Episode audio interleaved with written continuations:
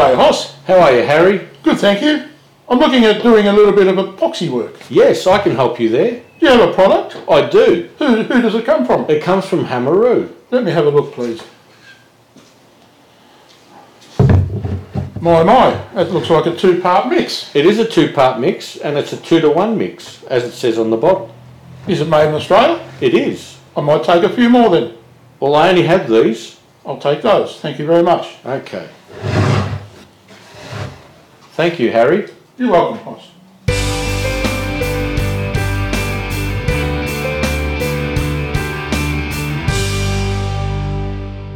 Forgot to pay. so that was a, a nice word from one of our supporters to the show. Yes, yes, always. And As uh, always. they are super supportive. They are. Proudly, proudly support us. Exactly. So it's a great pleasure today to introduce a couple of gentlemen who are um, very professional box makers. Box Chris. makers. And that's something we've not really spoken about on this show. No, no. Because it's something you don't really think about, is it? It's not. It's it's something you see when you go to market. Sometimes you see Yeah. some beautiful, uh, you know, jewelry boxes and assortment of things. But it's something that, yeah, it's nice to see and get an idea of why people actually do make them. So Yeah. on today's show, we have um, Daniel Grace from. He's known as Dash Twenty Two, I think, on the social Yep. media platform. hmm And also welcoming uh, from up near Brisbane, David, who's uh, known as the Box Junkie on Instagram as well. Welcome, gentlemen. Thank you, thank you, Dirk. Thanks for having us. Pleasure, pleasure. So, um, as we always do, we give a good grilling and a hard, hard line questions here. On, Yeah. Yeah. uh, um, let's let's go back to the beginning of uh, your journey. Um, obviously, you may not have uh, directly got into box making. So, how did you start out? We'll start with you, David. I did an apprenticeship when I left school, a joinery apprenticeship. Um, I've always made my own furniture, always had tools, um, but got into got out of that, got into sales, but um, built a house out here and built a shed, and I always had some machinery and fitted the shed out and bought a cheap ute load of timber slabs one day and uh, thought, what am I going to do with all this stuff? and just went looking around on woodwork forums and saw boxes and thought, yep, that'll be it. Wow, that's uh, sweet, isn't it? How, how long you been doing it for? Oh, about seven years now, I think. Okay. There you go. And and your trade, you, are you still working near or related I to your trade? a, um, well, I was full time up until COVID started, and then I was made redundant. 22 years in the uh, aluminium industry. So um, I had a year off, concentrated on making boxes, and um, last year got a part time job with Lincoln Sentry. Okay. So I uh, work in the call centre for Lincoln Sentry for three days a week, and then I spend the other four in the workshop. Well, we all aspire to that What a, dream, don't what a we? great life that is. Yeah. It is, it is. It's um, I couldn't be happier at the moment. It's great. Good. It's Good. nice to hear. Uh, yourself, Daniel, you, you've got a quite a colourful history. and uh, I have spoken to you prior, but um, can you Yep. sort of fill in the listeners about what you've done in your past? Uh, well, I, I was a, um, I'm a, uh, I'm a cabinet maker by trade. I, I started my apprenticeship when I was 15 years old. So I've basically been in the in the cabinet game all through my life, uh, except for a couple little spurts of other little jobs, but I always came back to making. And uh, and I'm retired now. So so years and years of making, doing heavy furniture and heavy kitchens. I just wanted to make something that was small that I didn't have to lift. And box making fitted fitted the bill perfectly. But they're small, they're, they're, and they're intricate, and you can use all the different timbers. When, when you're doing cabinet making, um, a lot of time the, the client client only wants to use a certain timber, or the kitchen's only a blackwood timber or something. So so I like mixing a lot of timbers in my boxes. So that's what I like doing. So so now I'm retired. It's a great hobby to have. A great hobby. And how have. long you been doing that for? Uh, I've, I've been retired now for four years, but I've only really start, started box making for about 18 months, 18 months ago, I suppose I started it. I fitted out my garage during COVID. And then I was like, well, now we're going to fit it out garage, all the machinery. What am I going to make? I didn't want to make any big furniture anymore. So that's Mm. when I got into box making. So, so that's basically my, my story. Yeah, I Yeah. tell you, what, COVID's, um, COVID's changed a lot of people's lives, hasn't it? Oh, In definitely. one case, the guy's been retrenched, you know, and uh, and got into it. Another case, a guy's you know sitting in his uh, in his house wondering what the hell am I going to do? I can't go out anywhere, so I'll start making boxes. So Yep. Yep. Actually, um, I, I had a chance to meet Daniel, and um, it was interesting because he actually gave me a, a little bit of inspiration to keep a lot of the uh, smaller offcuts of timber. And whilst I, I probably made one box, I did a commission build not that long ago, but um, it's something that all right, you can utilise the leftovers Mm. and produce something, you know. And as Daniel mentioned, it's uh, it doesn't have a big footprint. no, So it's one of those things offcuts, and you can create something really nice, intricate. You Mhm. know, uh, everything to do with woodworking that lies within that. So, no, that's good. That's good. And um, Chris, you uh, no, you you got the questions there, mate. Go nuts. all right? So, um, yeah, we, we covered a little bit about the box making. Um, now, how, how did you sort of, David, find uh, a style of box that you thought you could make, or are you someone who creatively comes up with an idea and says, "I'm going to run with this and try that"? Um, I tend to let the timber do the talking. Um, I only use highly figured timbers, um, so I don't have to do a lot of embellishing and you know, fancy stuff. I like just to make a plain box and uh, let the timber talk. Right. Um, yeah, Are there, is it hard for you to find the timbers that you need up in in Queensland? no, I get them shipped up from Victoria, Tasmania, wherever I find it. Yeah. Okay.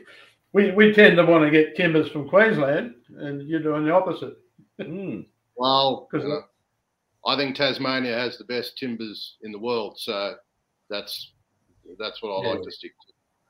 No, they, they, they definitely do. Um, I, I, I've got a mate over there who sent me some uh, sassafras and um, oh, just a bit of Huon pine and things like that a, a few years ago. Yeah, it, it is beautiful timber. Um, Yeah. And we, we tend to get our hands, it's not a timber, but the, the camphor stuff is pretty much uh, sought after down here, which is, uh, you know, it does have a nice sort of pattern and figure to it. But Yeah, Laurel, yeah. yeah, it's um, it's not. It's a pest. It's a weed, isn't it? It's a weed up there, isn't it? It's everywhere up here. Everybody's everybody's making river tables and everything Mm. out of camphor up here. Yeah. Uh, and and yourself, Daniel? Yeah, well, I'm, I'm, I'm, a, bit, I'm a bit different today, but I'd like to use um, the uh, just the plain timbers out of, out of that I get from the big box store or, or, or just basically anywhere. And and I like to mix them a lot. I, I, I can use five, six, seven different sorts of timber in one box. So Okay. and, and I just I, I just pick them as I want. And the style of box that I, I do, I just come up with an idea of how a box is going to look, and I just go and make it. They're, they're, they're all different styles. Uh, I, I got uh, I got no set style, and some some of them don't even look like boxes. Some some of them some of them look like like this one, like like like that one. It's it's it's it's a cube box. So so there's all so they're, they're all different shapes inside the box. Yeah, I, in the saw, I box saw that video. uh, Yeah, I saw you making that video. That was that was a pretty interesting box. Yeah, so so I, I just I just like to use a different style, a different um, just just what comes in my head. In my head for the, the boxes, I think. So, Okay, where do you get your timbers from? um, I, I I I get I get I use a lot for the big box store. I, I reckon they're, they're good. They're good value. They're finger jointed mainly, but Mm. I don't really care that much. And I also get them from Matthews Timber. They're, they're, they're the exotic timbers that I use as a highlight. But they're pretty expensive, the Zebranos and the Wenges and all those sort of timbers. Mm. And I've, over my years, I've collected a lot of blackwood and celery top pine and and uh, beech and uh, and Queensland uh, maple and all that sort of stuff that I got them in shed. So I kind of just get them anywhere I can, basically. Yeah. But I've got a whole shed of them already. You don't, you don't get out in the bush and uh, you know find a bit of uh, no, no, no. I'm, I'm more of a city person. I hardly Oh, go to the bush, bush at all. Yeah, yeah. Fair No, enough. I just, I just like to stay in the city. That's Right, what well, I do. um, we, we, we've uh, asked a couple of hard questions, hard hitting questions. we're going on ad? We're going to an ad break. All right. all right. So, um, so uh, don't go away. No. We'll be right back.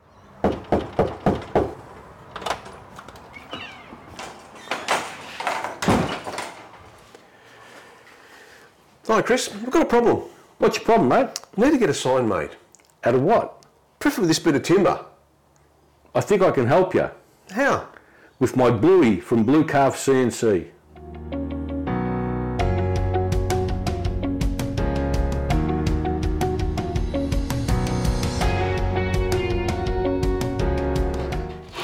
How's that, Rob? That's fantastic, Chris. Where do I get one? Mate, just give Adam at Blue Calf CNC a call. He'll help you out. So another nice little advert there, Chris. Your editing is brilliant. What can I say? Not You know, saying anything. I- oh, Let's continue. no, thank you to our supporters. Uh, we've picked up a few good supporters this season, yes, yes. um, and they are really coming to the party. And hopefully, uh, people watching this show will, you know, uh, frequent their establishments hmm because they do have, uh, you know, things that are probably uh, conducive to the things we do. Yes. uh, on offer. So that's good.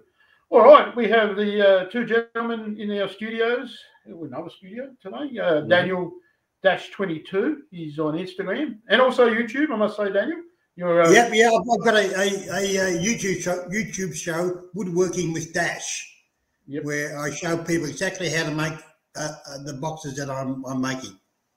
So I go Good. step by step, and uh, and, they, and they follow along. And No, also you've got um, you're doing two videos a week. Yeah, yeah, I'm, I'm doing a, a long a long a long video every, every Wednesday or Thursday, and a short video uh, every Sunday of, a, of a, an old one that I cut down so it's very watchable for entertainment's sake. Uh, David, are you um, apart outside of uh, Instagram? Are you active on any other social media platforms? Oh, just Facebook. That's it, Facebook. Just the two. Okay. Yeah. Any uh, any uh, desire to start a YouTube channel or an Instagram page or anything? Um, well, I'm on Instagram, but I don't. I don't have the time to to do YouTube. Honestly. Um, Okay. Yeah, it is. It is time consuming, to be honest. Uh, but you know, like yeah, a bit of work too, isn't it? Oh yeah. It is a bit of work, but um, yeah, I think Instagram's really good. Especially you can do videos on Instagram, short videos and that, um, which is all good. hmm So we, we've touched a little bit upon the uh, types of timbers you use and that. Um, now, have you have you used any different materials outside of just hardwoods or even softwoods? Like, have you delved into making plywood, uh, gift boxes, or boxes out of that material? David, we'll start with you, mate. no, actually, just timber. I use I use uh, Tassie oak plywood for my box bases, but that's about it. Um, everything else is is timber. So Not even would you would you consider some of the you know like uh, marine ply or uh, what are- what are the popular American ones that they always Uh, Baltic birch. Baltic birch things like that they, they they tend to look quite nice. if someone asked me, I I would, but um, I wouldn't do it off my own back. No. Yeah, yeah, fair enough. Daniel, you're um you got a big collection of uh, plywood as I recall. Yep, yep, I, I, I, I have. I use I use a lot of I use some different materials in my boxes. I use birch ply as a uh, substrate carcass in my drawer boxes. So I can I can make the box any any shape I want to, and then I basically cover it in timber. So the Yep. the, uh, the ply acts like a uh, like the bones of a box, and I, I can build up any, anything I want out of that. I also use um, some of the natural material. I use a, a couple of rocks in uh, in one, one of my uh, two of my boxes. I'll, I'll, I'll give you an example. That's that's an example of of a rock in a box. see the rocks coming through the box. And Yeah. that's like a little village, and it's uh, got a river coming into the box, so it's like a river village. Is that But resin? It's made, it's made of boxes too. It's got a um, the, the box so you can keep your jewelry in the in the, in the little huts. Is that that's resin? what I like thinking, well, that comes in my head. I just go and start to make it. So I make all different sorts of, of, of boxes Okay. and all different shapes and styles. And, and Chris was just asking, do you, you use a epoxy resin? Is that? Uh, no, I, yeah, I, I use epoxy resin in the rivers, yes. Okay. And uh, I finish my boxing with a um, a two with a single pack lacquer, a, a spray spray lacquer, three coats, So, and that right. out well. so David, um, just thinking outside the box, using uh, a different material to incorporate into your box making, so, such as say inlays of sorts. Have you have you considered, you know, uh, what you can work with as far as that goes? Uh, yeah, yeah, I've considered inlays. I use uh, brass pins on um, on lids sometimes. Um, I've thought about doing brass uh, corner stakes, but um, haven't gone there really. Yep. Just, just like the timber. Is that sorry? Is that because um, the customer hasn't asked for it, or you're just not interested in going down that road, or? What- what- Um, not really interested, to tell you the truth. Uh, customers, I find, don't have a lot of requests. Um, customer just wants a box. You have to you have to prompt them. You have to ask them all the questions um, to get out to get you know get out of them what you what you want to make for them. Yep. Um, yeah. Uh, that definitely is a pain in the ass. To, to, to be frank, um, yeah. People go, "Can you make this?" Yes, of course, but uh, how would you like it to look? I don't know. Well, you know, I can't look between the ear hole and see what your design is. Um, yeah, so you're, you're pretty right there, David. It's hard to get, get uh, an interpretation from customers. It's like pulling teeth, isn't it? Yeah, It is. It is. I, you know, I always, um, I always stress and fuss over what hinges I'm going to use on a box, and you know what's going to look good and and and what's going to work properly. And in the end, people don't even look at the hinges. They look at the box. They say, "Yeah, I like that. I'll have that." They don't even turn it over to have a look at the hinges. So you know, they're they're happy with whatever's behind there. They're happy with. exactly. Mm. Daniel, your um, what? How do you how do you construe this? Um, the yeah, yeah, the uh, I uh, I don't sell many, I don't sell ma- many boxes, but uh, what I what I make, I just like to. Um, what was the sorry? What was the question again?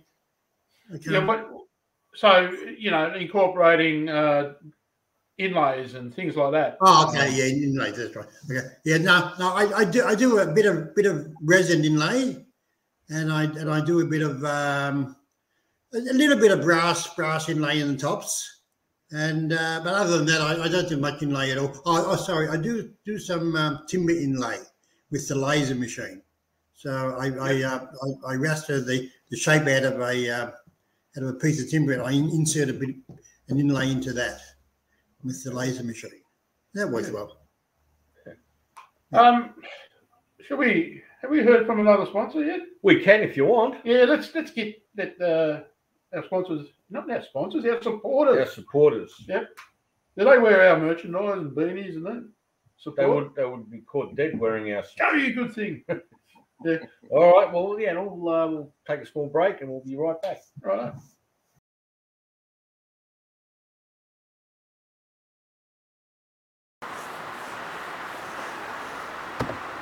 Yeah, g'day, how you going? I'm good, mate. Yourself? Yeah, pretty good, pretty good. Um, there's a bit of a material going about called structure panel. Yeah, it's great stuff. Is this place stock it? We've got tons of it. Tons of it.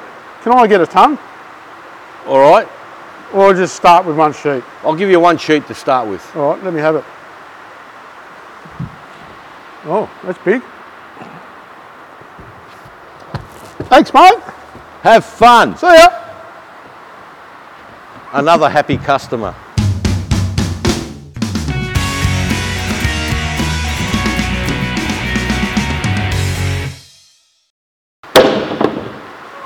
Oops.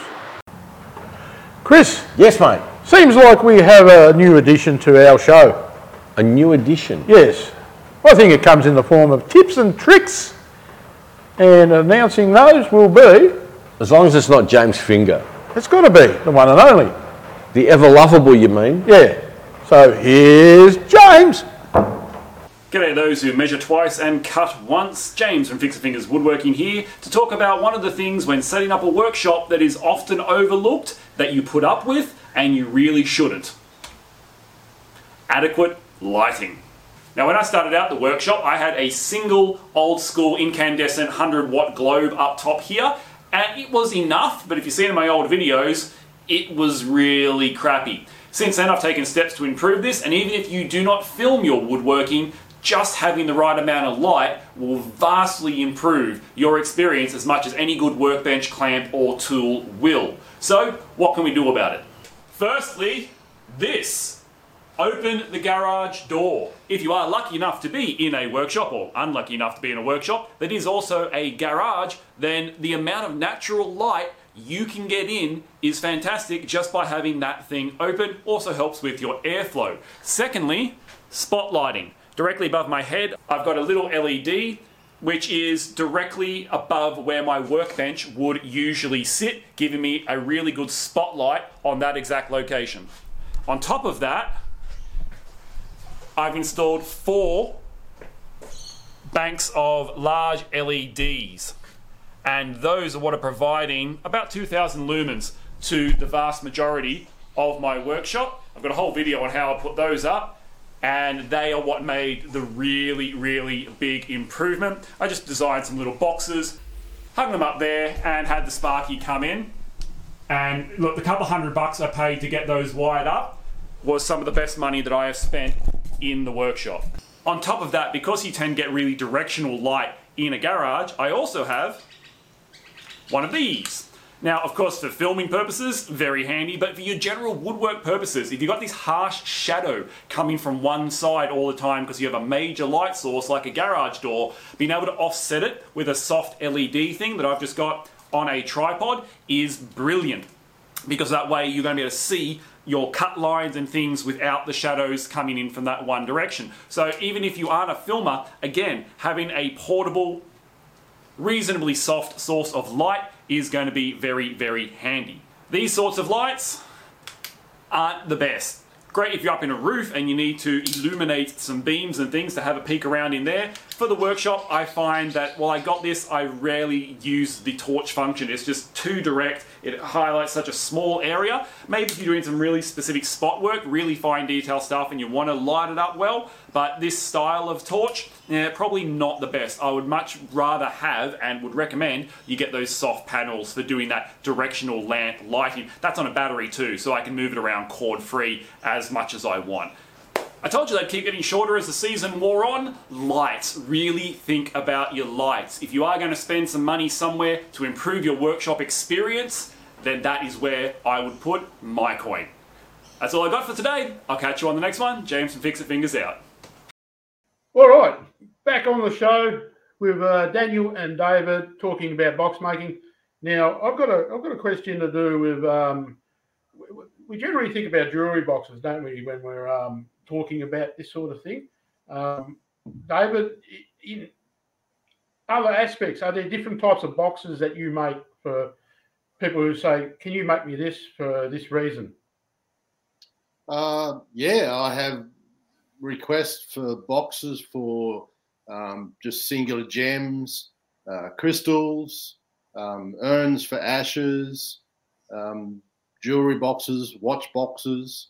I mean, jewelry box can be a multitude of, of, of internal setouts. So, you know, it's up to the customer what they want. They um, they tell me, and I produce it for them. But uh, Okay. yeah, the the possibilities are endless. Um, I couldn't think of everything. I, I rely on customers to come with me to come to me with their requests, and I think, oh yeah, that's something I haven't done. So yeah, I look forward to doing it. And speaking of customers, David, where where do you where do you find that you get, you know, people? Do they ring you from your advertising, or you generally have word of mouth? Um, I do advertising on Instagram and, and Facebook, so I get a lot of contacts through that. I have quite a few return customers now, which is good. Um, uh, yeah, friends, word of mouth. Yep. I'm not one of those people who every time someone contacts me, I ask them, "Where did you find out about me?" I probably should, but um, I don't. I just accept it as being good, and I and I take it. Do you do any of the um, local markets or anything like that? I used to do markets before COVID hit, um, and they were sort of hit and miss. I mean, it's people who go to the markets go with fifty dollars in their pocket, and they're willing to to you know to buy something to eat and a trinket here or whatever. But a lot of people want to spend you know two, three, four hundred dollars on a Sunday market. So um, once COVID hit, obviously we stopped markets. Um, I started again, but found that I was just sitting there for six hours, you know, paying money to go, sitting there for six hours and, and not making a sale. So I've basically given up markets now. Um, yeah, Yeah. I'd rather rather be in the workshop. Fair enough. Daniel, you, you you mentioned, I think you mentioned before, you make your boxes, um, you know, generally because you enjoy doing it. And do you find that you, you get saleable items, and and or do you find that you give a lot away? I find I get a lot. I give a lot away. I'm a bit like David. I, I tried the markets first, and it was like David. You sit there for five or six hours, and and you might sit- have one sale, and they're beating you down to the bare minimum. So it's it's really not worth it. I'm like David. I'd rather just be in the workshop making it. So, so I, I just give them away to friends, or I, I get I get a sale every now and again from a customer, but. Uh, I'm I'm really not fast. I just I just put them on my shelf. I just I just keep them, basically. So I'm really making the boxes for myself. That's why I can make any any design or any any um, any uh, timber I, I, I want to use, but I, I can make all the decisions. When you when you're making a box for somebody else, like when I was making furniture for other people or kitchens, you got to involve them in the process. But they like, they're paying the money. So so they, they have to know exactly what, what they what they're getting. So and that's that can be very stressful at times. But, it's- but you've got to live up to their expectations about about what they want. So it's uh, when when you take all the other way and just make boxes for yourself, there's no stress. And I'm all about no stress in my life when I'm retired. So that's how it is. Yeah. It's a good way to be. Yeah. Yeah. I'm still working on it. You want to learn something from that? Yeah, I know. I'm going to take yeah. something from that. Yeah. Yeah. Yeah. I've um, I've noticed at markets that you have uh, people who are more successful in making things, but they they they build them together out of uh, cheap and nasty offcuts and use hammer and nail and a bit of glue, and sell it for ten bucks, fifteen bucks. And you see Yeah. people walking around markets just with the stuff like that, and gentlemen such, such as yourself who put a lot of time and effort into making and you know wanting to get a little bit of a, a return on that. Uh, Yeah. yeah. as you said, you- you're sitting there all day. Lucky if you get a sale. So yeah, I Yeah, yeah. that. Yeah. You know, look, David's right. Um, not, yeah, David's right when he says, um, you know, people go to these markets with fifty bucks in their pocket. They might buy a couple of snags, you know, Mm. uh, you know, some little item, and that's it. They're not there. They're not prepared to spend the big money. So um, I've I've done two markets so far with my pens, and um, and I I noticed they sell a lot better um, because I'm so I'm not selling pens for you know four or five hundred dollars each. But a pen like this, you know, that I've turned, I can sell it for eighty dollars. People are happy to pay that, you know. Yeah. Um, but uh, yeah, boxes would be probably a, a whole different story. One, yeah, one, one thing we have discussed like privately is um, uh, value adding uh, what you make into another sale. So, for, for argument's sake, a real estate agent, you know, you could uh, say good day and say, look, in the sale of the home, would you incorporate a, a pen as part of the gift? You know, No, there's the, the one pen that I make. Um, it's made out of coffee beans, and it smells like coffee. And I've sold a couple of them to the local coffee shops, and people love them there. You know, Yeah. so that, that's probably Yeah. something you can look at? Oh. Well, I'm just saying. That's Yeah, just throwing it out there, Yeah. gentlemen. My um, my partner is in real estate, and um, when she has a sale or or if she's she has a new land, uh, landlord uh, that brings on a um, brings on a rental, um, I make I make just a small nice little box, and she gives that as a gift, so that's good. I have pens printed with I have pens printed with my name on it, so every time I sell something, I send a couple of pens away with it. yeah, beautiful. No, that is good. That's uh, one way of getting your, your name out there. Mm. And Yeah. yeah. yeah. Have you got another hard hitting question, Dirk? Um, not yet. What have you got? Um, I'd be interested to know what's um, what's your most memorable box that you've made. So somebody has come to you with uh, like um, I'm, I'm trying to work, think of the, the right word to say here. Um, that's got a lot of meaning to it for the customer. Which uh, have you got anything? Sentimental. Sentimental value. There's the word. That's what I'm looking for. So, David, anything most sentimental box you've made for a customer? Oh, look, ashes urns are always are always the ones that get me. You know, it's especially for young children. It's very hard for for, Yeah. for parents to lose a young child, and you know you're making something that that that child is going to be represented for forever. You know, it's it's um it's really nice doing that sort of stuff. That's That- that- that's more, that's the main thing. Yeah. That, that'd be a hard one to. Oh, you, you, you, your focus would be like unbelievable in making something like that because Yeah. you're, part of that, aren't you? The, the whole. You are, and it, and it's hard to ask questions because you know that you know that that couple are grieving, and um, you know you don't want to be in their face with you know what sort of hinges do you want and blah, all this sort of stuff. So I have to I have to think about what goes into a box and and the finish and what timbers and well the customer usually knows what timber they want, but all the other features I just sort of think well yeah I'll do that because that looks good. It's not overstated, you know, and um, it, it always usually always works. Yeah. Okay. Um, it's, I suppose it's similar if you if you're making a plaque, uh, engraving a plaque for you know same reason. Mm. It, the attention to detail, the focus has to be there because uh, yeah, it's it's very serious, isn't it? It is. And Yeah, it's it is. sentimental, like I said. Mm. Daniel, uh, what about yourself, mate? Um, yeah, one of one of the most uh, sentimental boxes that have the, bit- the, a lot of meaning for me was was a box that I helped a 15 year old boy to make for his mum, and I was so pleased that he was interested in making a box. So, so I, I, I took him in took him in the shed, and we just made a, a, a an MDF box that we were going to paint up and and and then put uh, a, a laser logo for his bum in, in the centre and, and he showed a lot of interest and we did it together and we finished it and he presented it to his mum which is a friend of mine. And it was just so touching that he wanted to do that for his mum. So it was just a, just about getting a young, young person into the art of box making or into into any uh, craft art so but just just to get them off the farm basically they just like that all the time aren't they so yeah so that's the most memorable box i made i think Has, has he gone on with it? Yeah, yeah, a bit, a bit. He's, he's still interested in um, in in box making, and he still he still does a, a little bit of art, art at home.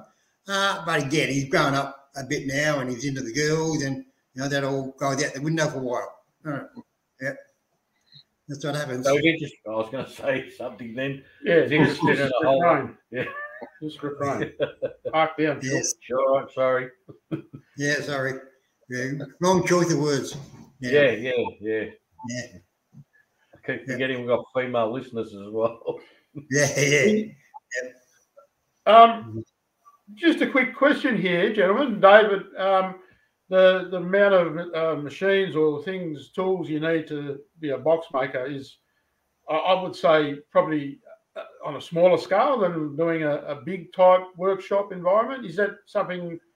Would you would you agree with that? Oh, definitely. Yeah, yeah. You don't need you don't need the big machinery. Um, my two most used machines are the bandsaw and the drum sander. Um, I very rarely use the thicknesser anymore um, because because of the timbers I use. It just chops them up. Um, uh, I have a um, a jointer as well, which I use obviously. But uh, yeah, the the bandsaw is the number one tool in the shed. Yeah. As far as hand tools go, I use, you know, chisels and uh, have a little block plane. I have one plane that I use, just a little block plane. Um, that's about it. Excellent. Mm. And and Daniel, Yeah, I've, I've my my shed full my shed full of tools as you've uh, seen. Um, I, yeah, I, I use I use my table saw the most. I've got a sliding table saw, which I, I do most of my work on there. And I've, I've also got the thicknesser, the drum sanders, and the and the jointers and the big band saws too. Um, but I'd, I'd say the uh, the table saw is my main my main tool that tool that I use. I think. Yeah. Okay. Plus, plus I, I've, I've got the, the hand planes too, and, and all the other power tools that you need to do to do box making. so Um, given, given you were a cabinet maker, you, you needed uh, Yeah. all that equipment. So yeah. Mm. Um, Yeah. All right. Well, Chris, um, have you have you another question? Um, no, the only thing I've got now is just another break. No worries. We're gonna have another break. We've got another We've got a lot of supporters now, so we've got to have a lot of breaks. No worries. So we'll be right back again. G'day, Hoss. You look Hello. like you're in trouble. Yeah, Harry, thanks, mate. Um, I've, I've been trying to sand up this blank, but I just can't get it shiny enough. Mate, I've got a two-part solution from Custom Creations. Really? Does it work? Give it a try. I will.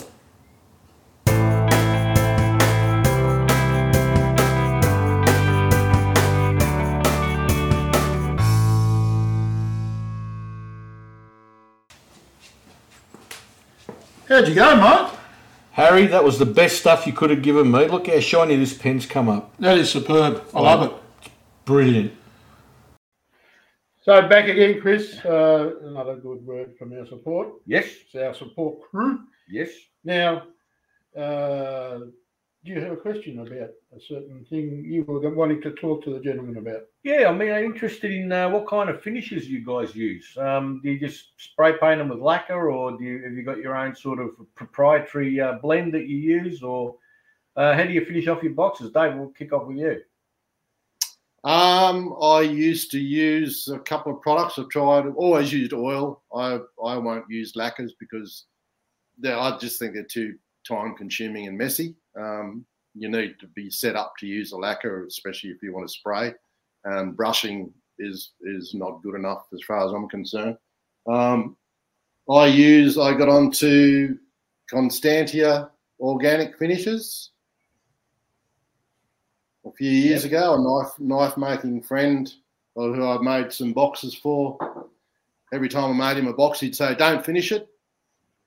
And I and one day I said, "Well, what are you using?" He said, "I'm using Constantia." He said, "I'll send you some." So he sent me some, and I tried it, and it it was the best oil finish that I'd used. So um, I liked it so much that I'm now a distributor of the product. So Jeez. it's it's very good. All right. Well, um, you'll have to send me some details about that stuff. Will do. Yeah, and I'll uh, pop it up on the screen. Excellent. And, I think uh, I did. Dan- sorry? Sorry. I think I did send some samples, but um, quite happy to send some more for you, to, for you guys to try out. Yes, I think yeah, you did send me some samples. Um, I'll I'll dig them out and Okay. I'll bring them down to you, Hoss. All right. Nice. Polish your head up. Like I need a more polish on there. Um, and you, Daniel, what, what do you finish? What do you use for I- type of finishes? I, I, I, u- I use spray, spray lacquer, a single pack spray lacquer that I get from Wattyl. It's a, commercial lacquer for cadder makers. You can only buy it in 20 litre drums. So that, that's that's why the, the average guy can't buy it, but the drums are huge. Uh, but it's, it's a fast drying lacquer. I give it three coats. It only takes me about uh, an hour and a half to, to hour and a half to two hours to spray spray a box up. That's three coats. So that's it's good finish. I like it. It's just a spray lacquer. So it's a gloss finish, yeah? Ah, yeah, yeah. It's it's a, it's a gloss finish. Yeah, it's it's not a full gloss. I'd, I'd say more of a semi gloss than a gloss, but they, they call it a gloss finish, but it's only single pack gloss.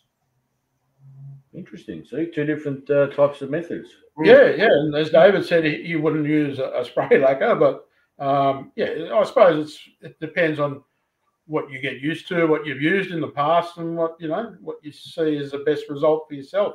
Hmm. Um, I, I I've tried different finishes, and Oh, so have I. I'm, I'm sort of I don't mind. Um, oh, what's forgotten the name of it now, uh, but it's a white pond polyurethane. Um, I haven't found them too bad, um, and you know, leading towards some of the oils as well nowadays because they seem to get the results I, I like to see. Um, never used a have you used lacquers and that. Always, I always find the bloody it gets clogged up. It does. You know, There's a there's a You- technique to it. You've got to spray a- upside I down. throw it upside down. Yeah, Yeah. yeah, yeah. Wish you had told me that after about 15 cans. blocked up. Sorry. Yeah. But um, no, so look, guys, we, we thank you very much for your time today. Are there any sort of uh, last tips or tricks you would like to you know share with our audience, or just give talk about you know give box making a go? David, do you rec- do you recommend this as a as a good hobby? Oh, definitely. Uh, especially if you're a person who likes detail, who likes creating detail. I mean, as I said before, my boxes, the designs are very well, they're not very plain, but they're they're plain and straightforward. But I um, I pride myself on the joinery. Um, everything matches, everything's millimeter perfect, and uh, and that's what my customers see, and that's why they come back. Um, I'll show you. This is one I've just finished today. Wow. Beautiful silky oak with some Tasmanian mountain ash inlay in the lid. What's that box for? Uh, this one's going off to Western Australia to a customer. Oh, He bought a box off me oh, a few months back, and um, I posted this one uh, when I was halfway through it, and he contacted me. He said, "Yep, I'll have that one as well." So okay. A question from left of field. Have you ever made a um, a cigar humidor? I've had re- I have not not made one. I've had requests. Um, I've I've been looking into because you need the um, you need the little um, pouches that, that keep the moisture in the cigars, and you need the uh, hygrometer. So um, yeah, I've looked into that sort of thing, but uh, there's a, there's a bit of there's a bit of cost there. Um, I don't know about timbers. From what I've seen, they like to use a lot of cedar in boxes like that, but um, I'm not sure whether you know blackwoods and, and mountain ashes and, and silky oaks are good for humidors. Something I need to look into a bit further. Okay. Maybe maybe It's- camphor laurel. Poison. Yeah, smoking a bit of mint. Yeah. And Daniel, yourself? Yeah, I'm, I'm, I'm like David too. I think uh, box making a great hobby to have, uh, and and uh, I think some people get turned off, but I think it's a little bit hard to do. In, in my YouTubes, I try to I try to explain how easy it is to actually make a box. And it's fairly easy to make a pla- plain box. So uh, and I get people to follow along on my YouTubes, and uh, I've, I've been commenting saying people have tried box making for the first time, and and and and they're ecstatic with their with the uh, finish that they've got. So I, I think it's it's a very good hobby to have. Yeah, and I'm, and I'm glad I'm sharing my tips with with the uh, the viewers on my YouTube channel. Yeah. And and the good thing is now, hopefully, David and Daniel, you might be able to exchange some ideas, or or just uh, you know have a different person to follow on Instagram, and you know on on your Yeah. endless journey of how your different boxes will turn out. So Mm. that's Yeah. all. Perfect. Yep. All right. So I think that's nearly a wrap. I think that is. I think it's a wrap. Yeah. Thank you, gentlemen. It's been uh, fantastic to spend best part of a, a show talking about uh, something we, we might get into, you know. So and Well, the, the thing is, if you hurry up and wrap this up, because I want to get out to my workshop and make a box now. your workshop is a big box. I know it is, isn't it? So yeah, all right. Uh, we'll, we'll see you around the socials, and uh, gentlemen, all the best, and uh, Yeah. keep posting, and uh, we'll keep admiring what you do. Thank you very No, much. it's nice, nice meeting you, David. I'll look you up on Instagram. Will do. Thank you. Thanks for having us again. G'day, bud. How you going, Copper? I'm good, mate. Listen, have you got any blanks from Mind Matter Create? I certainly do. I just happen to have them here in front of you. Okay, I want to buy them, please, because I'm going to turn some pens. It's a pleasure to be able to do business. Here they are, sir, and uh, many happy returns on your pen making endeavours. Thank you. Uh, sir, you have to pay for them.